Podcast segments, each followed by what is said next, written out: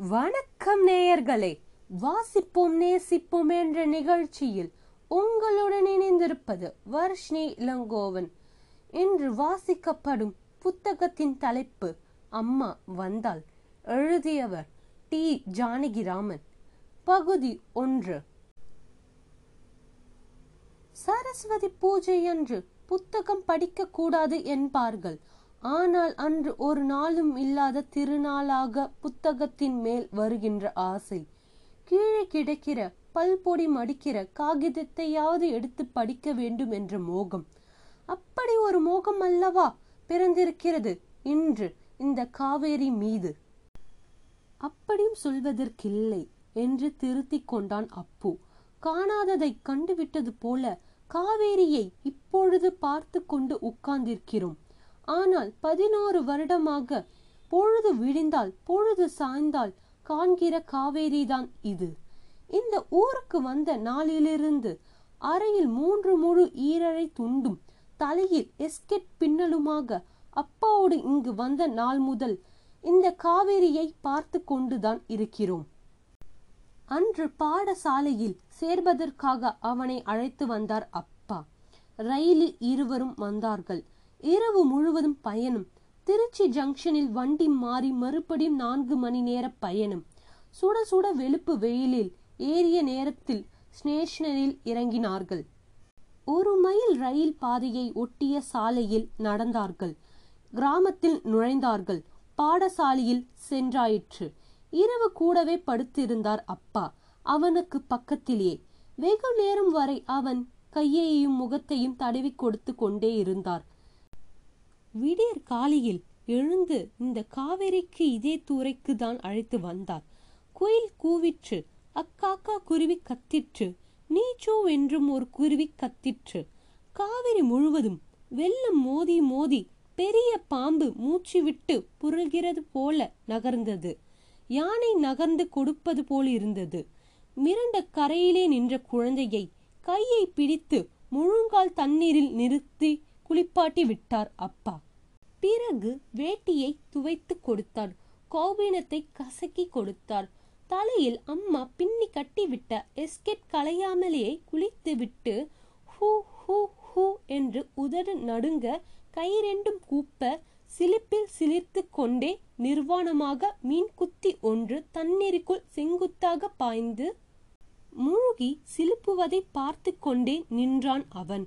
சிலுப்பி விட்டு அழகில் எதையோ கவனித்து கொண்டு நீர் மட்டத்துக்கு மேலேயே தவளை கல் வீசுகின்ற போல தொட்டும் தொடாதுமாக பறந்து போயிற்று மீன் குத்தி சடப் அப்பா ஈர வெட்டியை உதறி இந்தா என்று கட்டிக்கொள்ள கொடுத்தார்.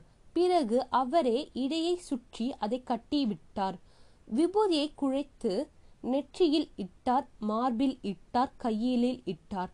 பார்த்து கொண்டு இருக்கும் போதே கண்கட்டு வித்தையைப் போல வானத்தில் நட்சத்திரம் முளைப்பது போல ஈரமுலர்ந்து விபூதி பளிச்சிட்ட வெண்மை. எல்லாம் அந்த விபூதியைப் போலவே நினைவில் கட்டடைத்து தெரிகிறது. அன்று பிற்பகல் சாப்பிட்டு விட்டு அப்பா ஊருக்கு கிளம்பியதும் ஞாபகம் இருக்கிறது. சுந்தரம் நான் வெறுமென என்னத்த சொல்ல போறேன்? இனிமே உன் பிள்ளை இது என்று வாதியாரிடம் சொல்லிவிட்டு இத பாரு சமத்தா இருக்கணும். நான் வரட்டுமா? என்று அப்புவிடமும் விடை பெற்று கொண்டார். நான் உங்களுக்கு தனியா என்ன சொல்ல போறேன்? ஊர் குழந்தைகள் எல்லாம் உங்க வயிற்றிலே பிறந்த பேரன் மாதிரி இங்கே வளருது என்று பவானி அம்மாளிடமும் சொல்லிக் கொண்டார் அப்பா. இந்த மாதிரி குழந்தைகள்லாம் வந்து சேர கொடுத்து வைக்கணுமே கதி இல்லாம வயத்துக்கு இல்லாம நாதி இல்லாம வேதம் சொல்கிறது வந்து சேருதுங்க. நீங்க நினைச்சா இதே எம்ஏ பிஏன்னு படிக்க வைக்க மாட்டேலா? வேதமே பரமாத்மான்னு நிச்சயம் பண்ணி அனுபவிச்சு ஆசையோடு கொண்டு சேர்த்திருக்கேள் கவலைப்படாதீங்கோ. குழந்தை அம்மா கிட்ட இருக்கிற மாதிரி இருக்கும். அதுக்கு மேலே எனக்கு சொல்ல தெரியலை. என்று முக்காட்டை இழுத்துவிட்டு சோகம் நிலைத்த அந்த முகம் புன்னகை பூக்க விடை கொடுத்தாள் பவானி அம்மாள். ரயிலடி வரையில் அப்பாவை கொண்டு விட பாடசாலை பயன்களோடு அவனும் தான் போனான். நீங்க கவலைப்படாதீங்கோ மாம்மா நாங்கெல்லாம் பார்த்துக்கிறோம் என்று அப்பாவின் முகத்தையே பார்த்து கொண்டிருந்த ஜெகதீஷன் சொன்னான். கேசவப்பட்டனும் ஆமாம் ஆமாம் என்றான். வண்டி ஊதிவிட்டது. ஆறு பையன்களும் குடுமியும் அறையில் ஈரழை துண்டு சாய வேட்டியுமாக நின்று அந்த ரயிலின் கடைசி வண்டி சிவப்புமான மாதிரி ஒரு வளைவில் மறையும் வரையில் பார்த்து ஞாபகம் இருக்கிறது. அப்புவுக்கு அழ வேண்டும் போல் இருந்தது. அப்பொழுது அழவில்லை. பாடசாலைக்கு போயும் அழவில்லை. போய் அரிசி உப்புமாவும் கத்திரிக்காய் கொத்தும் சாப்பிடும் போதும் அழவில்லை. மாலையில் சந்தியா வந்தனம் செய்வதற்காக காவேரிக்கு மற்ற பயன்களோடு போய் பயன்கள் கரையில் தனித்தனியாக பிரிந்து ஆளுக்கு ஒரு கட்டமானுக்கு செடி மறைவாக பிடித்து கொண்டு உட்காரும் போதுதான் உதத்தை கடித்தும் விசித்தும் விம்பியும் அழுது தீர்த்தான். அன்னிலிருந்து பார்க்கிற காவேரிதான் இது. பதினோரு வருடமாக பார்க்கிற காவேரி. அப்பு கணக்கு போட்டு பார்த்தான். ஒவ்வொரு வருடமும் ஊருக்கு போனது என்பது பத்து இருபது அல்லது முப்பது நாள் இருக்கும். அதிகப்படியாக இந்த ஊரை விட்டு வெளியே தங்கியது முப்பது நாளுக்கு மேலிராது. அப்படியானால் நாலாயிரம் ஏன் ஐயாயிரம் தடவைக்கு மேலேயே இந்த காவேரியிலேயே குளித்திருப்போம் என்று பெருங்கல் கணக்கு போட்டு கொண்டான். பதினாறு வருடமா? எப்பா நேத்து வந்த மாதிரி இருக்கிறது. இன்னும் மூன்று நாளோ? பவானி அம்மாள் திரும்பி வந்ததும் புறப்பட வேண்டியதுதான். திரும்பி ஊருக்கு போய் என்ன செய்ய போகிறோம்? தர்பை கட்டையை ஏய்ந்து கொண்டு புரோகிதனாக குண்டு குண்டு என்று ஓடப் போகிறோமா? இல்லை எங்கேயாவது பாடசாலையில் வேதம் சொல்லிக் கொடுக்கும் கணபதியாக உட்கார போகிறோமா? அப்பா என்ன நினைக்கிறார்? மறுபடியும் படி என்று எங்கேயாவது சமஸ்கிருத கல்லூரிக்கு அனுப்ப போகிறாரா? அந்தி மயங்கி இருள் கவிகிறது. கடைசியாக ஒரு காக்கை கூட்டம் அக்கரையில் உள்ள தோப்பை நோக்கி பறக்கிறது. அக்கரை மரங்கள் இக்கரை தோப்புகள் எல்லாம் கருப்பு கும்பல் கும்பலாக இருளை எழுந்து விம்பியது போல் நரையின் மைப்பூசி நிற்கின்றன. கூ என்ற கோட்டான் கூவுகிறது. சிறிது கார்வாய் கொடுத்து ஆற்று வெளியே நிற்புகிறது அந்த கூவல். அந்த தனி கூவலிலும் இருளிலும் ஒரு அச்சம் வீசுகிறதோ? என்னவோ? ஊரார்கள் இந்த வேளையில் காவிரி பக்கம் எட்டி கூட பார்ப்பதில்லை. கரையில் இருக்கும் கோவிலுக்கு வருகிற இரண்டு மூன்று பாட்டிகளையும் குருக்களின் தவிர ஆனால் அப்புவுக்கு இந்த இருளிலும் கோட்டான் கூவிலிலும் சில்வண்டுகளின் இறைச்சிலிலும் எத்தனையோ ஏப்பம் விட்டு நிற்கும் நெடுமோணத்திலும் சிறிது நேரமாவது முழுக்காவிட்டால் என்னவோ போலிருக்கும். சாப்பிடாமல் படுத்து கொண்டு விட்டது போல கீழே கொள்ளாத நிலையாக ஆகிவிடும். இன்று என்னவோ பயமாக இருக்கிறது. இருளை கண்டு இல்லை. கோட்டான் கூவலை கண்டு இல்லை. இத்தனையையும் விட்டுவிட்டு போக போகிறோமோ? என்று. ஊரிலும் கோட்டான் இருக்கும். சில்வண்டு இருக்கும். இந்த மயங்கும் இருள் கவ்வியும் மோனம் இருக்கும். ஆனால் இத்தையும் பறந்த ஒரு மைல் அகல காவிரி அங்கே ஏது? இத்தனை நிசப்தமும் என்னால்தான் என்று சொல்கிற இவ்வளவு அகல காவிரி ஏது? இவ்வளவு அகல மோனம் அங்கே ஏது? அக்கரையின் தொலைவில் உள்ள மர இருள் கும்பல்களை பார்த்தேன். கிளைகளின் ஊடே தெரிந்த நரை வெள்ளையை கூட மறைந்துவிட்டது. ஊரில் யார் நம்மை எதிர்பார்த்து கொண்டு இருக்கிறார்கள்? ஒரு அண்ணன் இரண்டு தம்பிகள் ஒரு அக்கா இரண்டு தங்கைகள். அண்ணனும் ஒரு தம்பியும் வேலையில் இருக்கிறார்கள். கடைசி தம்பி மூன்றாவது வருடம் காலேஜில் படிக்கிறான். சகோதரிகள் இரண்டு பேருக்கு கல்யாணம் ஆகிவிட்டது. கடைக்குட்டி படித்து கொண்டு இருக்கிறாள். ஆனால் யாரும் அவனுக்கு ஒரு கடிதம் கூட எழுதவில்லை. இருந்திருந்தும் அப்பாதான் இரண்டு மாதத்துக்கு ஒரு கடிதாசி நுணுக்கி நுணுக்கி எழுதியிருப்பார்.